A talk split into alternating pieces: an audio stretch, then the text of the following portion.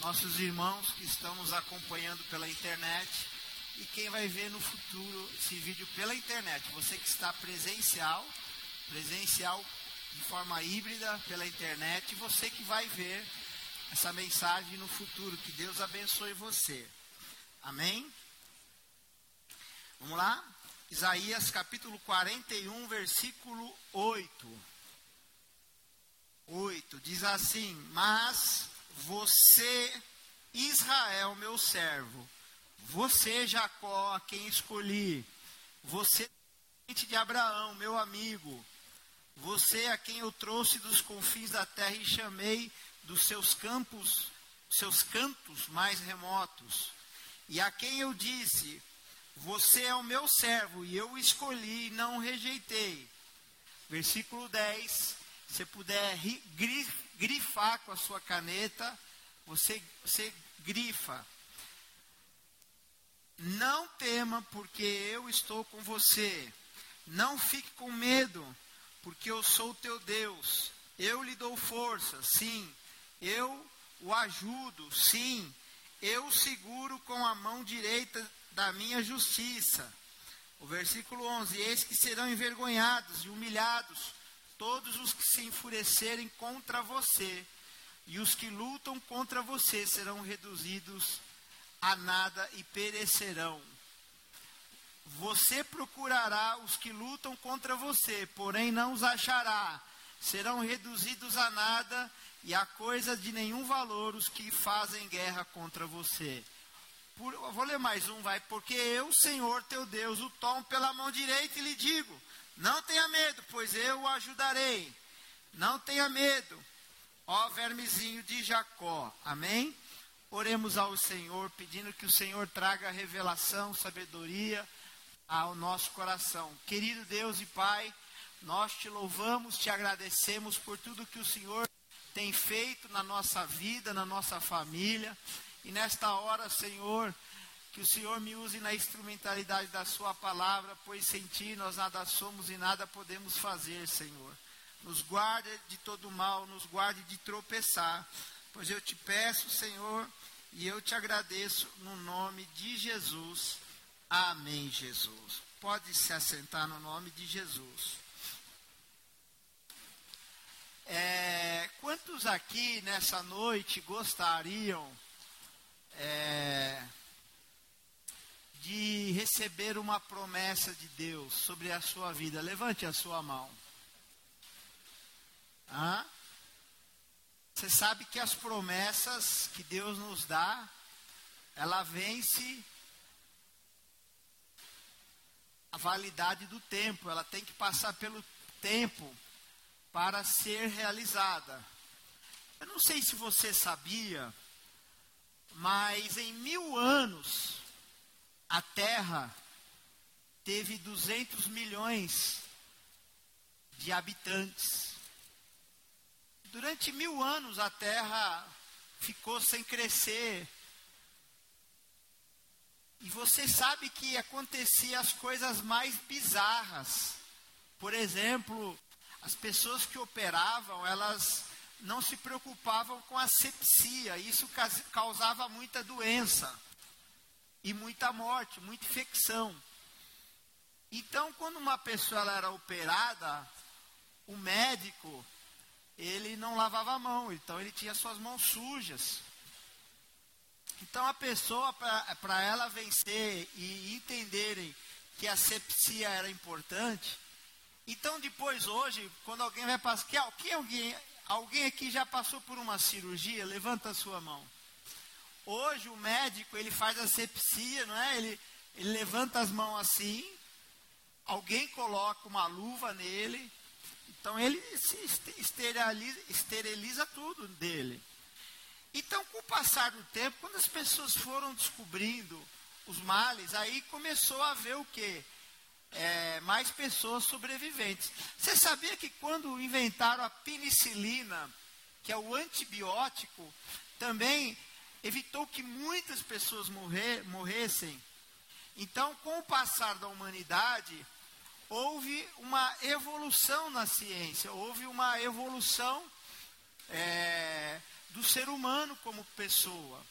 E nesses últimos é, cem anos, ou melhor, cem anos atrás, em mil e novecentos, a população da Terra estava em um bilhão e meio de pessoas. Por que, por que eu estou falando isso? Porque existe uma profecia em Apocalipse que nos últimos tempos, duzentos milhões, em um soldado, um exército, um exército de duzentos milhões de pessoas vão subir pelo rio Eufrates, e, porque o rio Eufrates ia se secar e iriam vir contra Israel. Ou seja, os primeiros mil anos após Cristo, no tempo de Jesus havia duzentos milhões de pessoas. Então, ou seja, quando foi feita essa profecia, existia duzentos milhões na terra de habitantes. E hoje, e cem anos atrás, existia um bilhão e meio de pessoas. Só que agora o tempo se passou e a, a ciência está tão multiplicada que nós estamos em oito bilhões de pessoas. E já há uma preocupação mundial de que É, tem que ter uma diminuição da população da Terra. Quem já ouviu essa história, levanta a mão. Aí, ou, aí tem muitas teorias de conspiração que lançam pandemias sobre o mundo justamente para diminuir esse número na Terra. Eu não quero saber, eu quero só obedecer à palavra de Deus. E Deus disse que nós deveríamos entrar na Terra e multiplicar sobre a face da Terra. Possuir a terra, governar sobre o céu, sobre os animais da terra e sobre a água. E o homem, não é que ele conseguiu realmente dominar? A primeira desobediência de Deus foi quando, depois que Deus deu a ordem para o homem ir, o homem multiplicar, teve um líder chamado Nimrod, que ele falou, eu não, nós não vamos se multiplicar, nós vamos criar uma cidade aqui. A primeira menção de uma cidade na Bíblia. Então, não é que Deus era contra a polis. Não que Deus era contra cidades. Era que Deus tinha dado uma ordem para o povo multiplicar. Não é? E a Bíblia fala em Gênesis seis que o que realmente multiplicou foi a iniquidade, a corrupção na face da terra. Então hoje a gente vê que existem profecias bíblicas que elas vencem o, o, o, a prova do tempo, né? Então passou dois mil anos para que ou pudesse ouvir, pudesse ouvir, a condição de existir um exército de duzentos milhões de pessoas. Então, por exemplo, quem vai descer pelo rio Eufrates vai ser a, o, o eixo Gog e Magog. Gog e Magog é o eixo Rússia, China, e a gente vê uma mobilização global.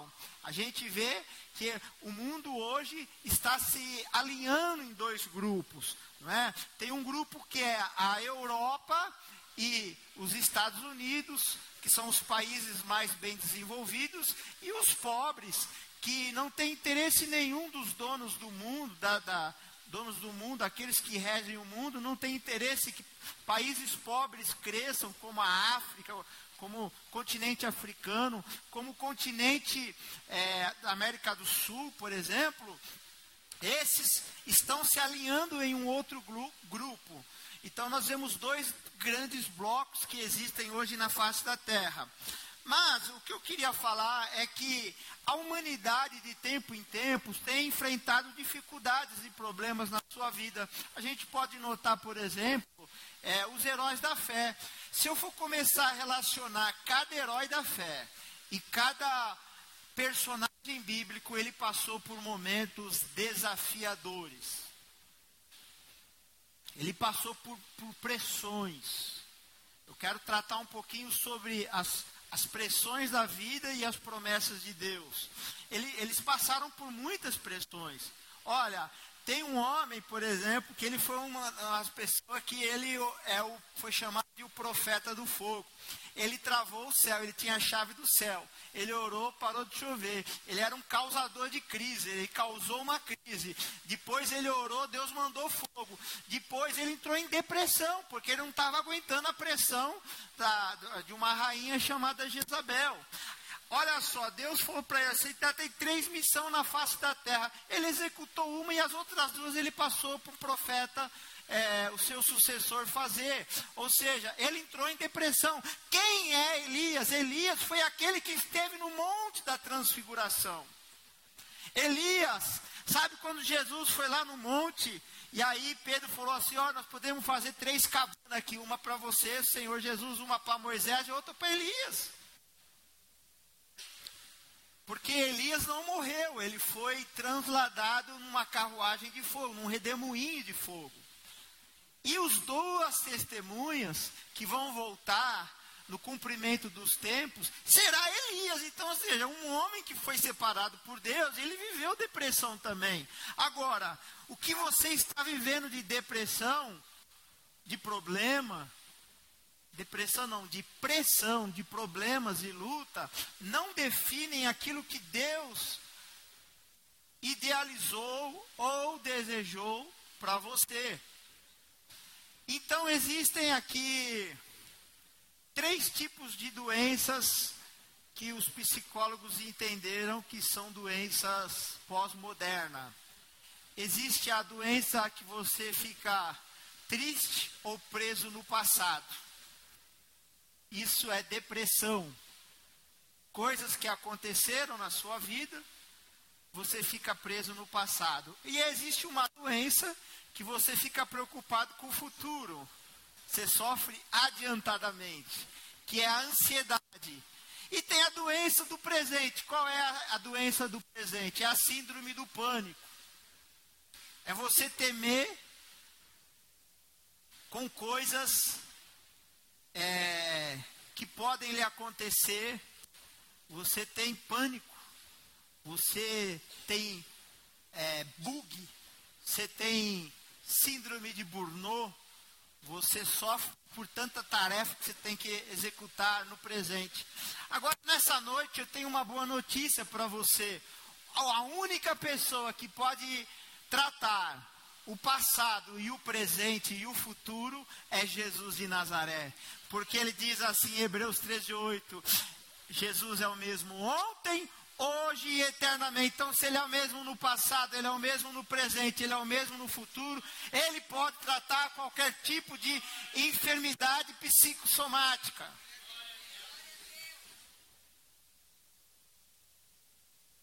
O mundo ficou muito complexo. Né? De cem anos para cá, ou melhor, de seis mil anos, eu já falei isso aqui, o centro da sociedade era a tua família, era a mesa da casa.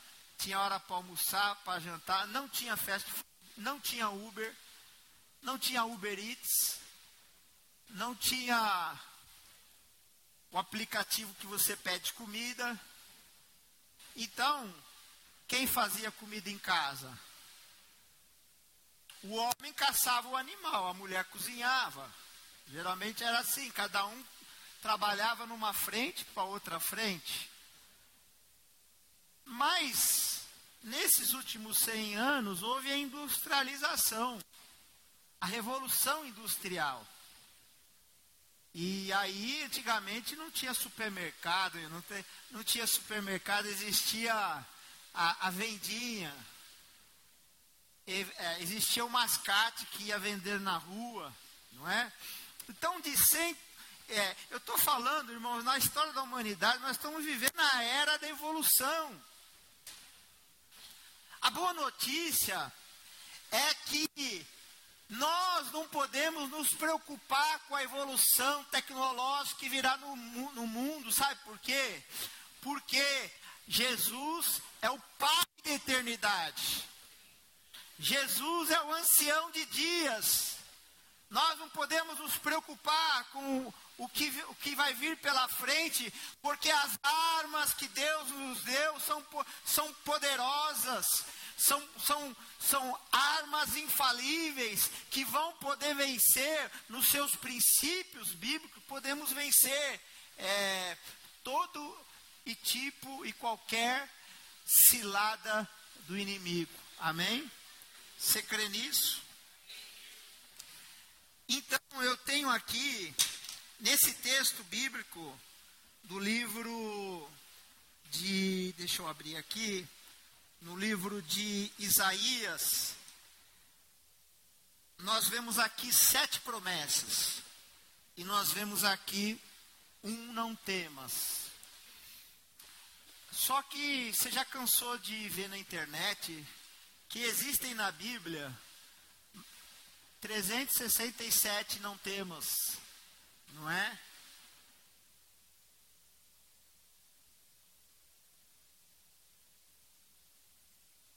Que é uma para cada dia do ano e um para ano bissexto. Agora, tem mais Deus alertando a gente não temer do que outros assuntos na Bíblia. Porque o temor, o medo, ele é, ele, ele é produzido como nós lidamos com, a, com as pressões que tivemos na vida, no passado, no presente e no futuro.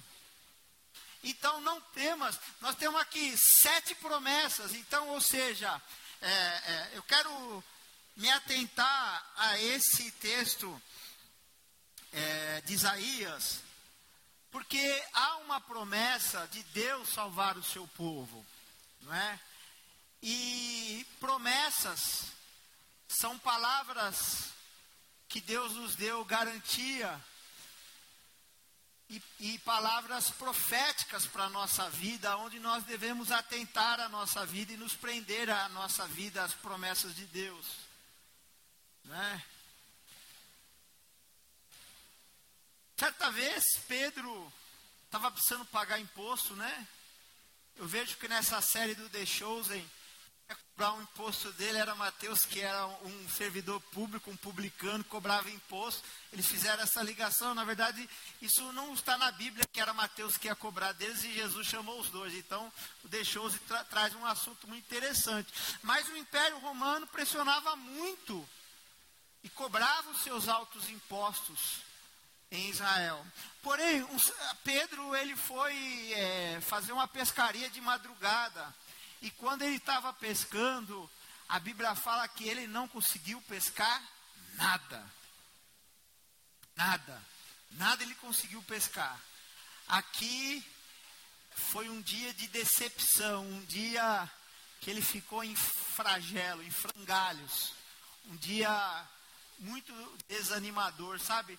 Todo mundo tem aqui um dia, um dia desse. Nada dá certo, até o bolo não cresce. Tudo dá errado, né? Tudo de ruim acontece, só notícia ruim, desânimo. Sabe aquele dia que você fala, não deveria levantar da cama? E Jesus foi ao encontro dele e, e aí Jesus perguntou, e aí, como foi hoje? Ele falou, nada pegamos, Senhor, nada pegamos.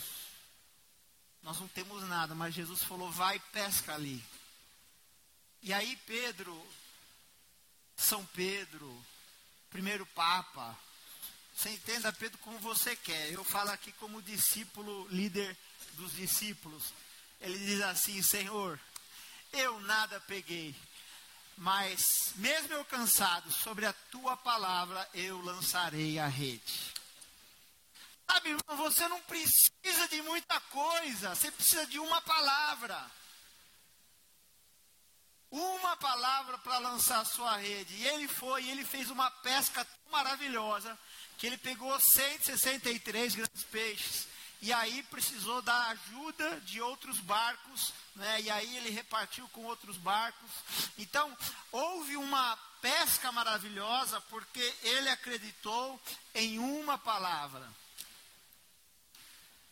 Hoje, pela manhã, eu estive pregando numa igreja, que foi a, a, a terceira igreja que o pastor Rocco abriu, isso há mais de quarenta anos atrás. E quem era o pastor dessa igreja? Era o pastor Odir.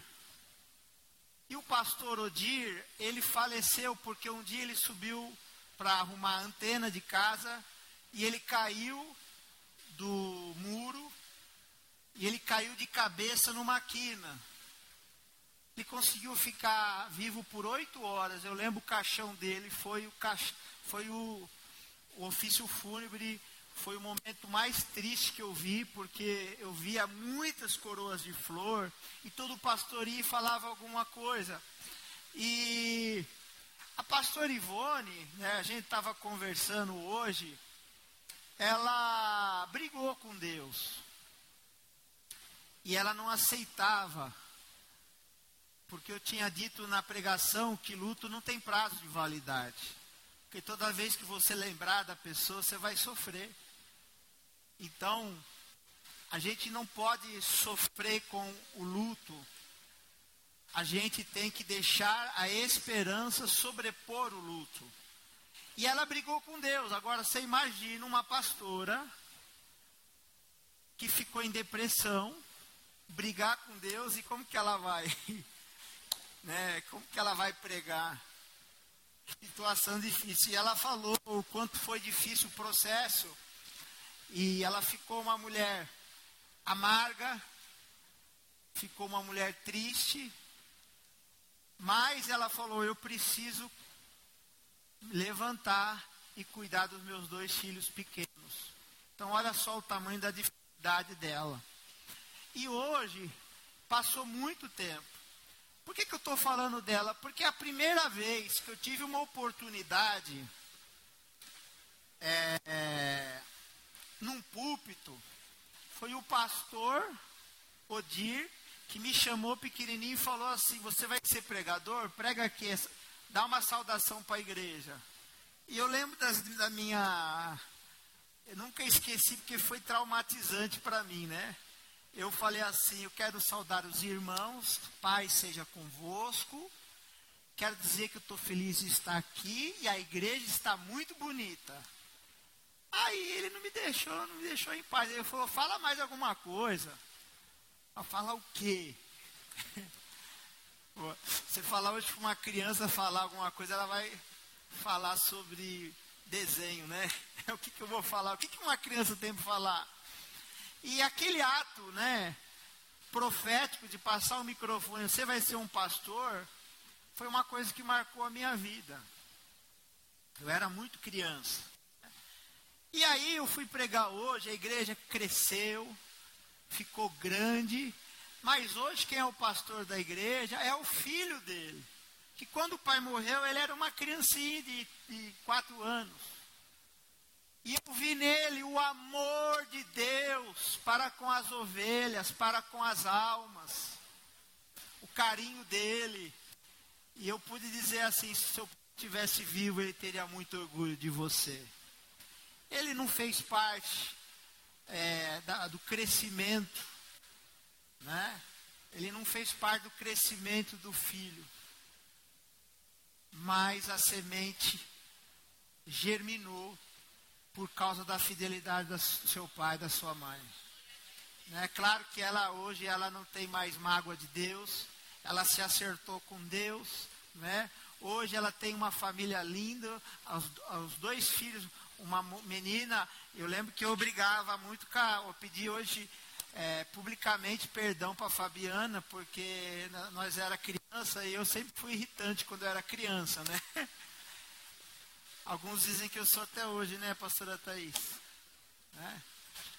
Meus filhos que o digam. Mas eu gosto de provocar, né? Por isso que eu gosto de uma boa briga, né? Isso aí faz parte do temperamento da pessoa, né? Se precisar brigar, se for a briga justa, por uma causa nobre, pode me chamar.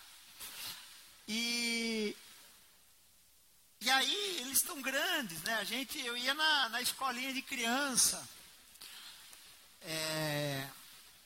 Então, veja bem, o tempo passou, mas a promessa de Deus na vida do homem se cumpriu. Você está entendendo a questão das promessas de Deus? Agora, Pedro falou, eu só preciso de uma coisa do céu, uma palavra, o resto eu vou à luta. Quando eu preguei sobre Ruth... Ela se posicionou viver a vida com a sogra dela. Ela foi rebuscar espiga. Ela, ela foi investir num lugar que não tinha trigo. Não tinha espiga. Mas o favor de Deus faz as coisas virem na tua mão em lugares improváveis. Deus faz as coisas acontecerem em lugares improváveis. Então, se um dia você for injustiçado, creia que Deus vai te surpreender. Só apenas diga: quem viver, verá. Quem viver, verá. Né? Eu fico pensando, sabe, no dia que eu me encontrar com Deus e eu terei que acertar as contas com Deus e responder a Deus. Então eu quero ter crédito com Deus, eu preciso fazer muita coisa boa, eu preciso viver para fazer o bem. Hoje, sabe, a gente precisa, eu preciso viver para fazer o bem. Você dá um pão para uma pessoa que precisa, ou sei lá, dez real, aquela situação deprimente, pessoa doente. Eu estava no hospital, eu preciso, eu não quero saber o que vai fazer com o dinheiro.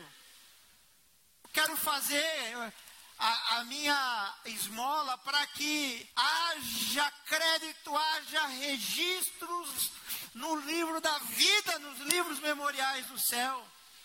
Ah, se o cara vai usar droga, o cara vai fazer. Eu quero saber o que ele vai fazer. Eu quero saber que Deus mandou olhar para o próximo. Deus mandou eu fazer o bem. Porque existe um texto na Bíblia que diz: é melhor dar do que receber. Ah, e eu vou fazer uma, seja sincero agora, quem gosta de receber presente? Não levantou mentiroso. Gosta de ganhar presente? Vai, levanta a sua mão aí. Eu amo ganhar presente, porque é honra. E você falar que não quer ser honrado, você está mentindo para mim. Agora, eu quero fazer outra pergunta e ninguém levanta a mão, por favor. Quem gosta de dar? Não precisa levantar a mão, não. Porque tem pessoas que são avarentas. São fãs do tio Patinhas, né? Às vezes a gente quer ensinar os nossos filhos a poupar, guardar, e a gente às vezes ensina eles a ser avarento. Mas a Bíblia fala: não retenhas, porque quem dá ao pobre dá a Deus. Empresta a Deus. Por que empresta a Deus? Porque Deus, Ele não falha em pagar o que Ele deve. Aleluia! Deixa eu entrar logo na mensagem aqui. Então, você precisa de uma palavra. Então eu vou dar aqui para você sete promessas de Deus, né? E nesse texto de Isaías quarenta e um, nove e dez, sete promessas para nós vivermos esse final de ano e entrarmos em dois mil e vinte e quatro. Porque é assim, se você tem que... Quem aqui quer ter uma grande colheita? Levanta a mão. Quem quer, quem quer se tornar um, uma pessoa próspera? Levanta a mão. Você tem que planejar o teu crescimento. Porque não existe crescimento desorganizado. Porque senão a sua vi, a vida vira uma bagunça. Se você, a Bíblia, Jesus fala, aliás, né? Que quando você vai construir, a, a, a, tem a, o, o gesto que ele é construtor, é, quando você vai construir uma torre, você tem que fazer os cálculos para que você não pare a torre na metade e as pessoas venham ridicularizar você. Eu passei, hoje eu estava, saí da igreja e estava indo para casa e... O motorista falou para mim assim: tá vendo aquele pé? Demorou muito tempo, pra, porque demorou muito para vender. E eles esperam pelo menos a metade estar pronto para eles terminar a construção. Quem de você vai comprar um apartamento e quer, quer investir num, num prédio que não sobe? Então, Você quer comprar, você quer investir em coisas planejadas. Então, o crescimento... Porque, veja bem, irmãos, quando uma criança nasce, as pessoas ficam felizes. Por quê? A criança é uma belezinha. Ela tem cara de joelho, mas todo mundo fala, ai, que gracinha. A tua família fica feliz, todo mundo fica feliz. Agora eu falo, e crescer? As pessoas ficam felizes com o seu, seu, seu crescimento? Então, nascer não dói, mas crescer dói. Está entendendo ou não? Nascer um projeto é fácil. Difícil é fazer o projeto crescer. Aí você começou a ter problema, quando você começou a crescer. Ontem eu estava é, numa convenção do esporte, que ia ter lutas marciais, né, karatê. E estava todo mundo sentado assim, os karatecas, tudo de branco, tudo ali, os criancinhos, os maiorzinhos lá. Mas a, a galeria, a galeria estava cheia de, de familiares e parentes. Aí eu falei assim, olha, eu não sei qual vai ser o resultado dessa luta de vocês. Alguns vão vencer, não quer dizer nada. Outros vão perder... Também vai ensinar uma grande lição, que é uma perda.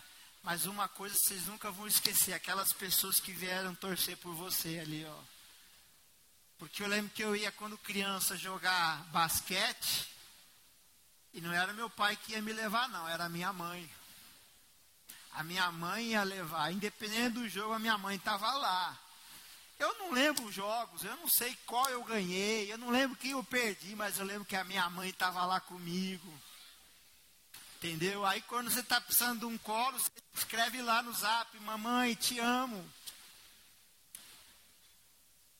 Essa semana eu precisei de colo, mandei para minha mãe, mamãe, te amo. Ela, eu também te amo, meu filho. Tenho certeza que ela orou por mim. Que às vezes você não precisa falar. Quando você passa por um problema ou uma luta. Então... Pedro, ele precisava de uma palavra de Jesus. Aqui Deus está dando sete. Primeira, eu te escolhi. Ah, que privilégio. Que privilégio. Não foi você que escolheu a ele, mas ele te escolheu primeiro. Oh, irmãos, eu lembro que eu ia jogar futebol. Basquete eu era bom, mas no futebol eu, eu não tinha outra escolha, irmão. Para mim fazer parte do jogo tinha que ser goleiro, porque para jogar e driblar eu era muito ruim. Então, toda vez que a gente ia escolher, Tião, eu não era o primeiro a ser escolhido, o primeiro era os melhores. Segundo, também era os melhores. Mas terceiro para baixo, eu era lá, dos cinco jogadores, eu era o quarto. Eu era o quarto. Meu filho Benjamin falou, eu fui levar ele para jogar, ele falou assim, é pai, eu não sou muito bom, mas eu falei, não importa, o que importa é fazer parte do jogo. O que importa é que em alguma coisa na vida Deus vai te fazer bom. Amém? Então, não é você que escolheu a Jesus. Não é você que escolheu. Mas Jesus, ele foi lá e te escolheu em primeiro lugar. Você é escolhido por Deus. A segunda verdade é, eu não te rejeitei. E a rejeição, ela é... como o desprezo, que é o oposto do amor. Se quer ver uma, uma dor, é a dor do desprezo.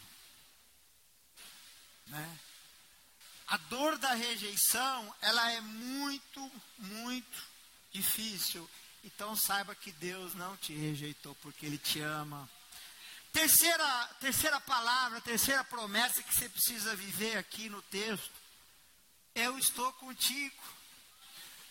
Né? Urias, ou melhor, Davi, quando ele quis matar o marido da mulher que ele adulterou, ele mandou ir para frente da batalha.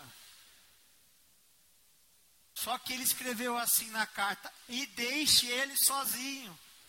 A As guerras não são os problemas. Estar na frente, linha de frente da batalha não é problema. O problema é você ficar sozinho. Você tem que ter alguém. Nas batalhas você colocava um escudeiro e o, o homem com a espada depois. Um, um defendia. Aqui a ordem foi, manda ele sozinho encarar o inimigo. Então quando eu falo aqui, nesse texto... Eu estou contigo, Jesus disse, eu estarei contigo todos os dias da sua vida até a consumação do século.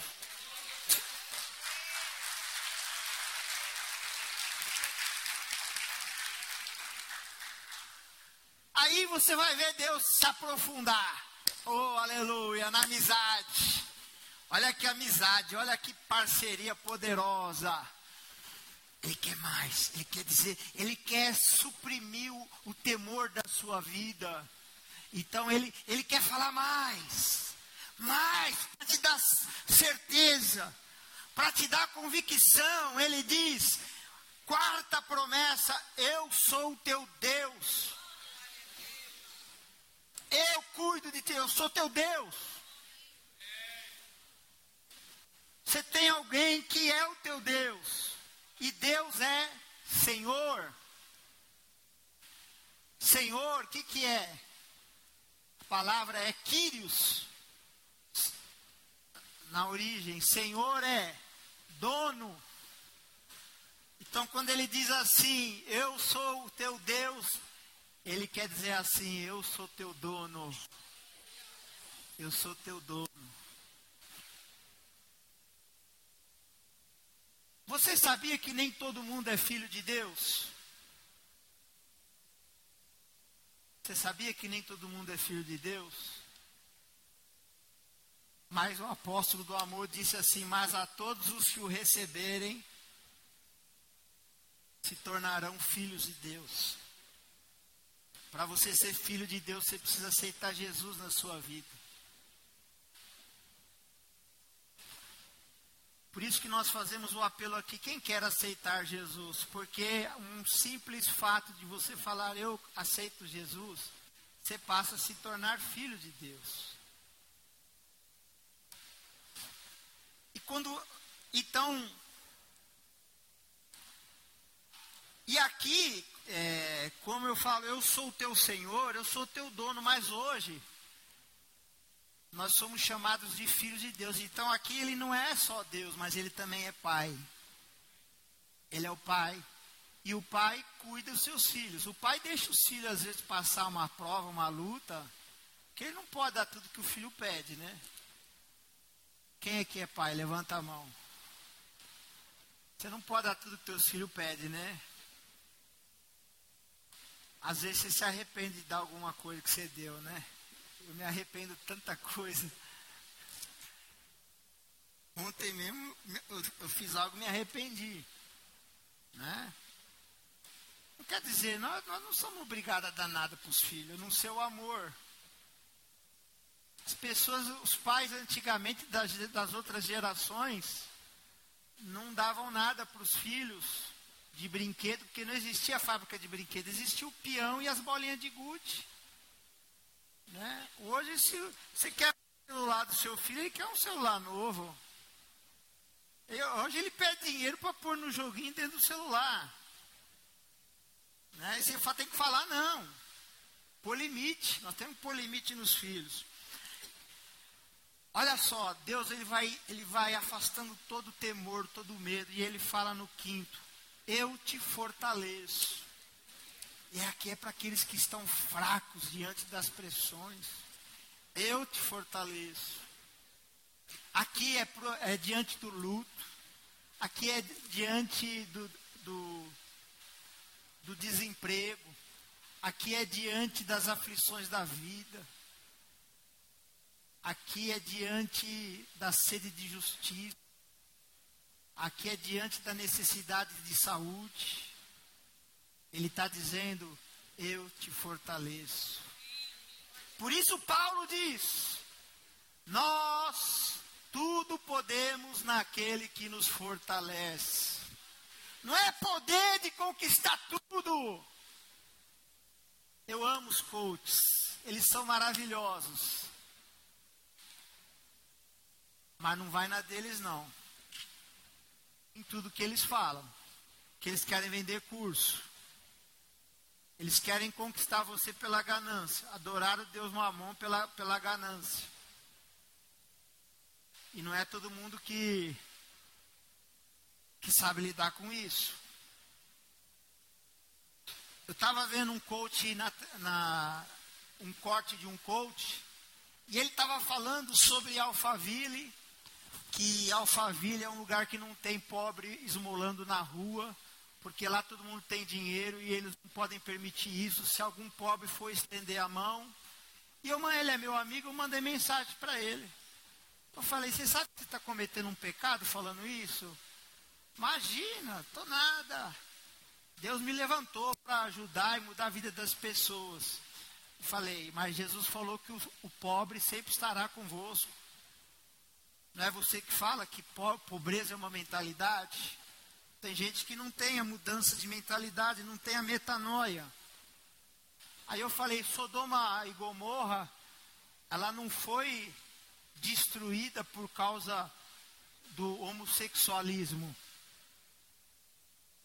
Como não? Falei, aí eu mandei o texto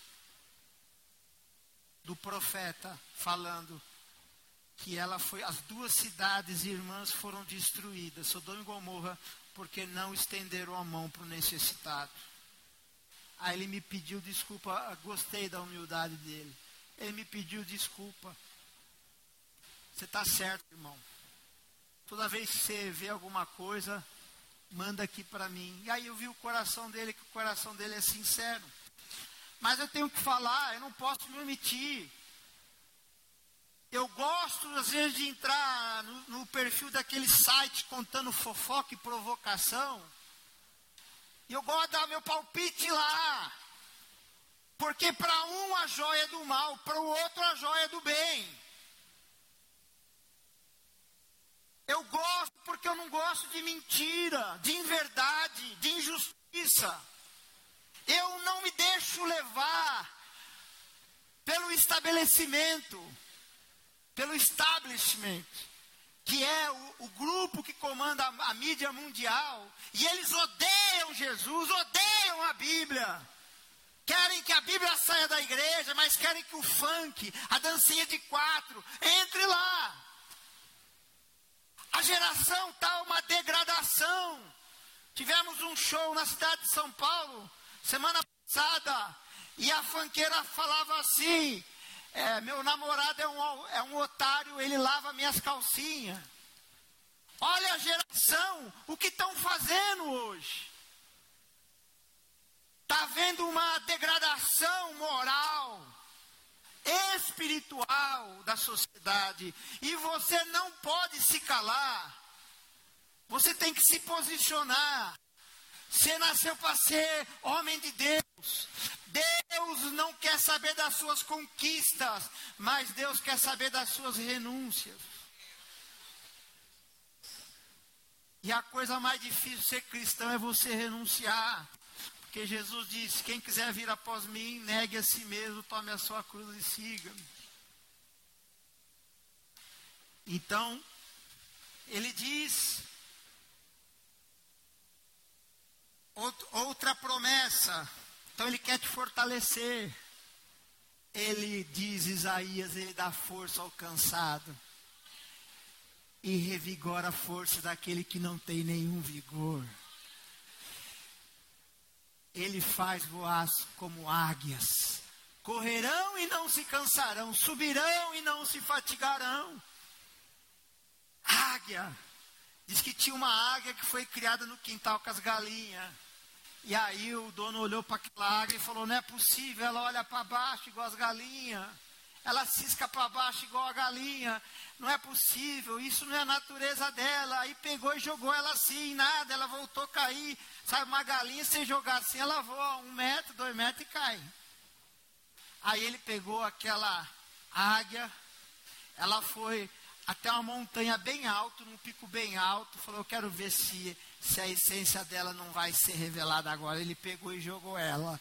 Aí ela, com medo, levantou, abriu as asas, começou a equilibrar e subiu. Sabe por quê?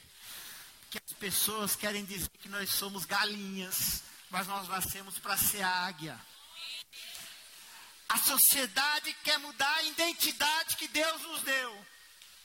E Deus quer revelar qual é a sua verdadeira identidade. Quero, quero repetir.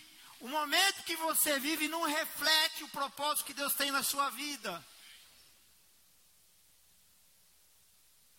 Preguei sobre tempos de crise, que às vezes demoram tempos, mas as palavras e as promessas de Deus, elas se renovam todos os dias. As profecias acontecem.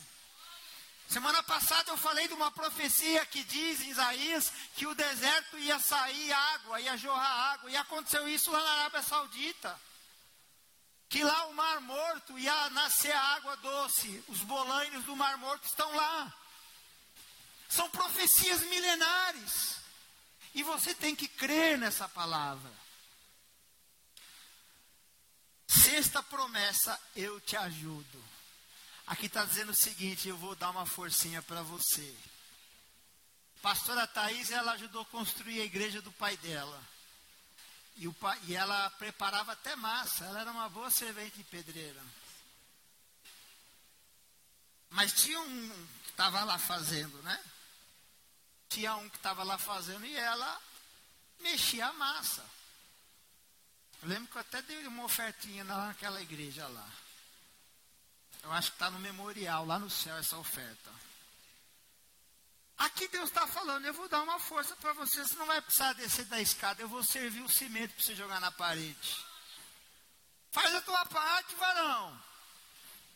Faz a sua parte. Deus falou que vai te ajudar. E, por, e a sétima promessa, eu te sustento com a minha destra fiel.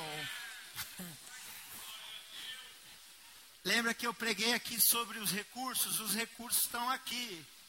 É o salário, é a promoção, é o, é o, é o décimo terceiro, décimo quarto, décimo quinto, oh glória, estou profetizando, hein? É as férias, é... contrato que você fecha, é os lucros cessantes, é os lucros da firma. Isso aqui é o recurso, é aposentadoria. Mas isso aqui pode acabar tudo qualquer hora. Se acontecer igual acontecer com a Argentina, vai acabar. Se um banco falir, vai levar o seu dinheiro. Se você ficar demitido, você vai perder o teu salário. Se o, se o país entrar numa crise profunda, já era. Mas aqui é Deus, é a fonte inesgotável de toda riqueza, poder e sabedoria. A Ele a honra e o poder eternamente. O Rei, o Senhor está aqui. O profeta, desculpa, viu? Eu entro tanto no assunto que eu acho que eu deixo você doida.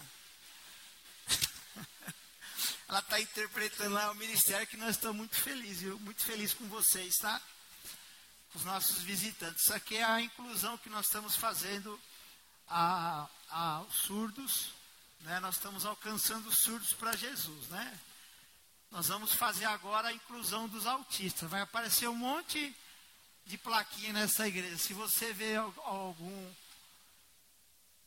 alguém, alguma criança gritando, surtando, ela está passando por uma crise. Nós vamos fazer esse ministério na igreja também. Então a inclusão. Nós fazemos a inclusão dos necessitados. Nós damos, nós cuidamos mais de cem famílias por mês, pessoas que não têm o que comer. Então nós temos que levar o evangelho a toda criatura. Essa sétima promessa, ele diz, eu te sustento com a minha destra fiel. O que que é destra fiel? É o braço direito. Deixa eu ver aqui, quem é destro, levanta a mão. É o braço que nós mais temos força. Então é chamado de destro. Se nós tivéssemos habilidade no outro braço, seria chamado como? Bom, eu falei sete promessas, agora eu quero, para mim terminar. Não temas por quê? Porque você pertence ao Senhor. Isaías quarenta e três, um diz assim: mas agora sim diz o Senhor, que te criou, ó Jacó, e que te formou, ó Israel. Não temas, porque eu te remi, eu chamei pelo teu nome, tu és meu. Aqui é posição total. No texto que eu estou lendo aqui, ele diz que o, o, o, você vai procurar os inimigos e eles não te acharão. Há um mês atrás eu comecei a ser perseguido por uma pessoa. E aí eu estava lá no gabinete, chegou um pastor orar, quarenta e cinco dias atrás. E aí toda vez eu peço, a gente ora lá dentro. Aí o pastor estava orando e ele falou assim: Deus está me falando que tal pessoa falou o sexo dessa pessoa, está tentando abafar a tua voz, mas eu sou o Senhor e eu estou com você. E o Senhor está mandando te avisar que você vai para os Estados Unidos. Tem profecia que é uma delícia receber, né, irmãos? E a minha esposa, ela estava comprando uma passagem surpresa para mim, para a gente descansar, forçar uns dias de, de férias.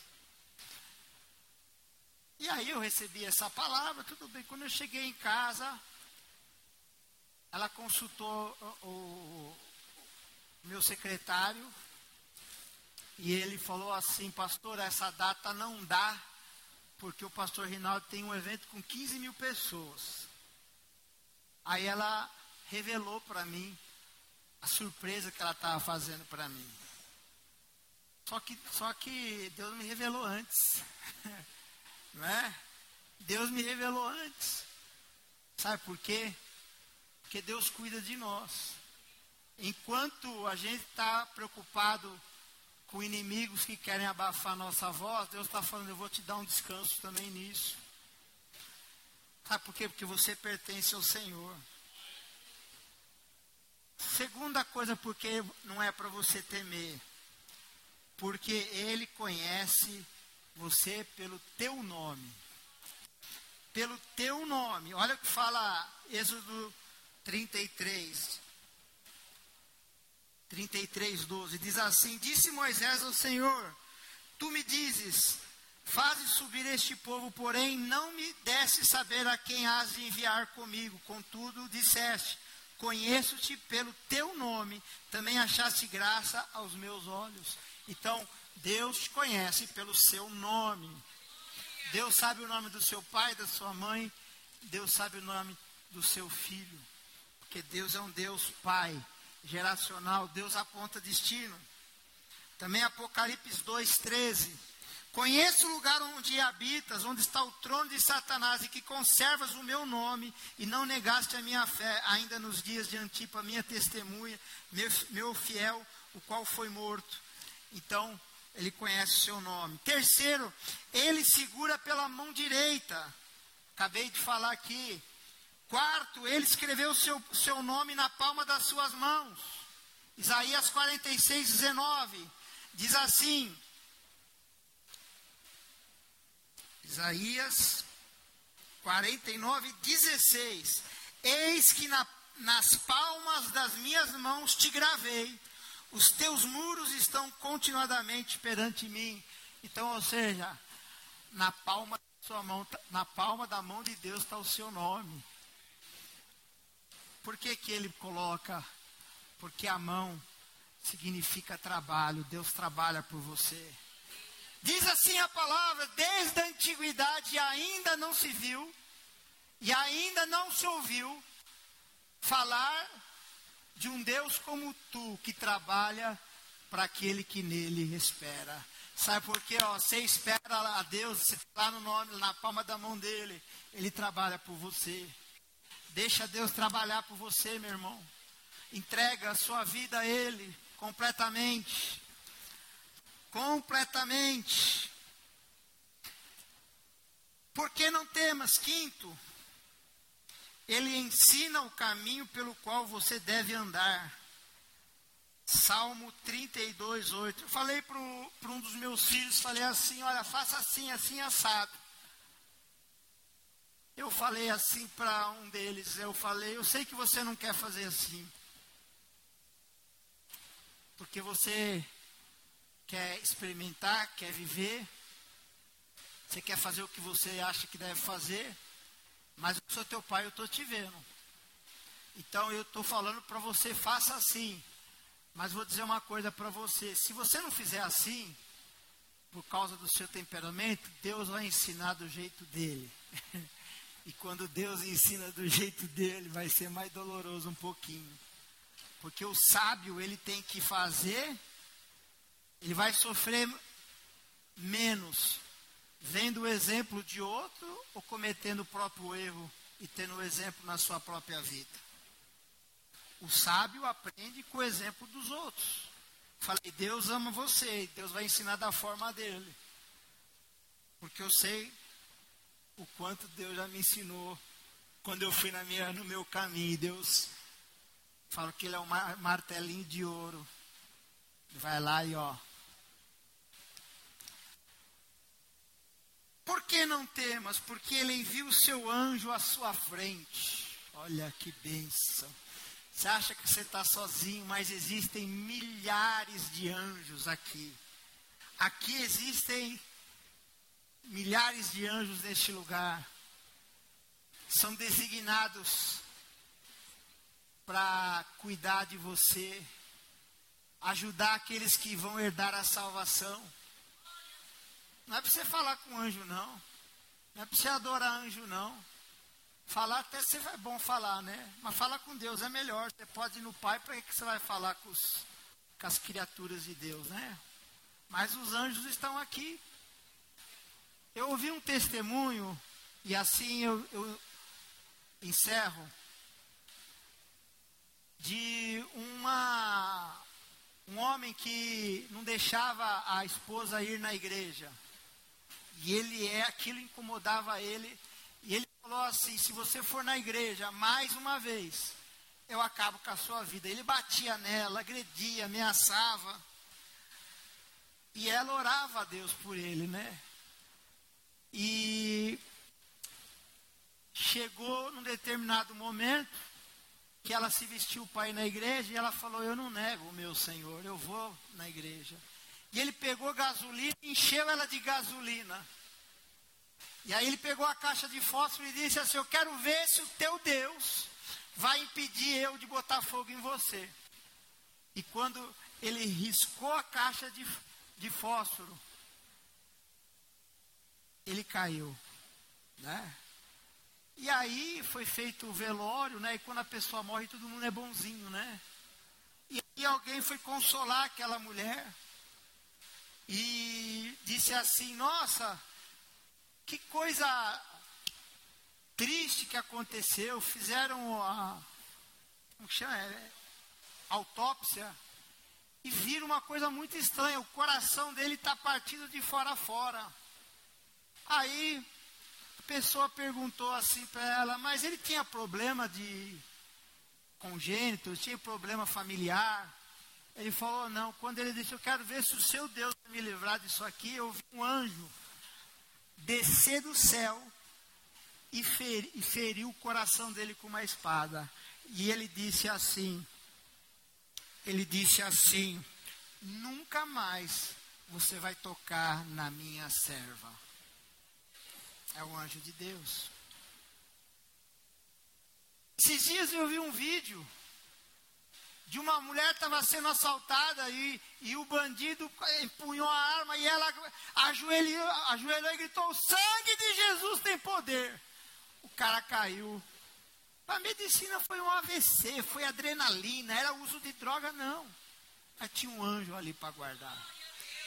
Porque a Bíblia fala que o anjo de Deus vai à frente.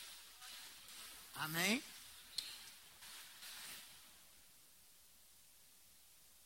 Há mais ou menos quarenta e sete anos atrás, minha mãe estava muito abatida, porque uma irmã muito querida da igreja falou que ia sair da igreja, né? E ela ficou muito abatida e ela, nervosa, ela bateu o carro. E eu era, eu era bebezinho. E eu fui parar, eu bati, inclusive hoje ela falou isso, né, que eu bati a minha cabeça, por isso que eu não bato muito bem das ideias. Eu bati fui, a minha cabeça no para-brisa, eu fui parar no console do carro, né? E eu, não tenho, eu tenho certeza absoluta, irmão, que o anjo de Deus estava ali. Porque eu estou aqui. Eu dou trabalho às vezes para os anjos de Deus. Quando eu tinha sete anos de idade, ah, depois foi uma mamadeira que me cortou de vidro aqui de fora a fora do meu braço. Depois, é, os irmãos iam jogar futebol aqui no, na Vila Califórnia. E todo mundo ia beber água e não acontecia nada. Mas meu pai falou, não vai lá que tem um fio de desencapado. Aí eu com sete anos fui. Eu tomei uma descarga tão grande que meu braço abriu aqui. Eu tenho cicatriz aqui, tenho aqui. Eu dou trabalho para os anjos de Deus. Eu lembro um dia eu estava doente, indo para a faculdade. Eu não queria ir, mas tinha prova. Eu estava ruim, eu fui assim mesmo. Eu na serra de Mogi das Cruzes. O carro saiu da pista e eu bati. Aquela estrada é muito perigosa. Um dia eu estava numa estrada, voltando uma pregação em Perus. Eu estava dirigindo, eu vi um homem, ali era um demônio. Eu vi um homem de terno preto, de chapéu preto, no meio da pista, parado assim.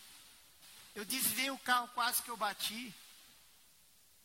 Mas eu sabia que também tinha um anjo ali naquele lugar. Porque a Bíblia diz assim, os anjos do Senhor acampam-se ao redor daqueles que o temem e os livra de todo o mal. Sim. Aleluia, aplauda Jesus.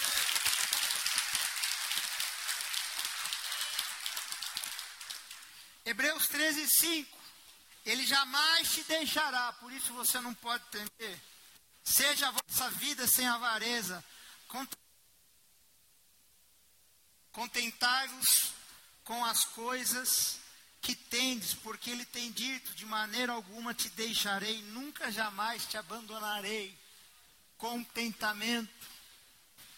Se contente com aquilo que Deus te dê, te dá. Não deseje o que é do teu próximo, porque o que você desejar o que é do seu próximo, querer aquilo que é do seu próximo, certamente você vai perder porque não é bênção. As suas coisas Deus dará para você sem prejudicar ninguém. E último, suas promessas são sim e amém. Segundo Coríntios um, um, vinte. Porque quantas são as promessas de Deus, tantas tem nele o sim, porquanto também por ele é o amém para a glória de Deus por nosso intermédio. Então nós temos o sim e o amém. E o amém é o sim, seja. A palavra amém significa sim, seja. Deus vai te abençoar nessa noite. Você está dizendo amém, está falando assim, seja. Então nós já temos o sim e o amém. Deus vai te abençoar. Você crê nisso?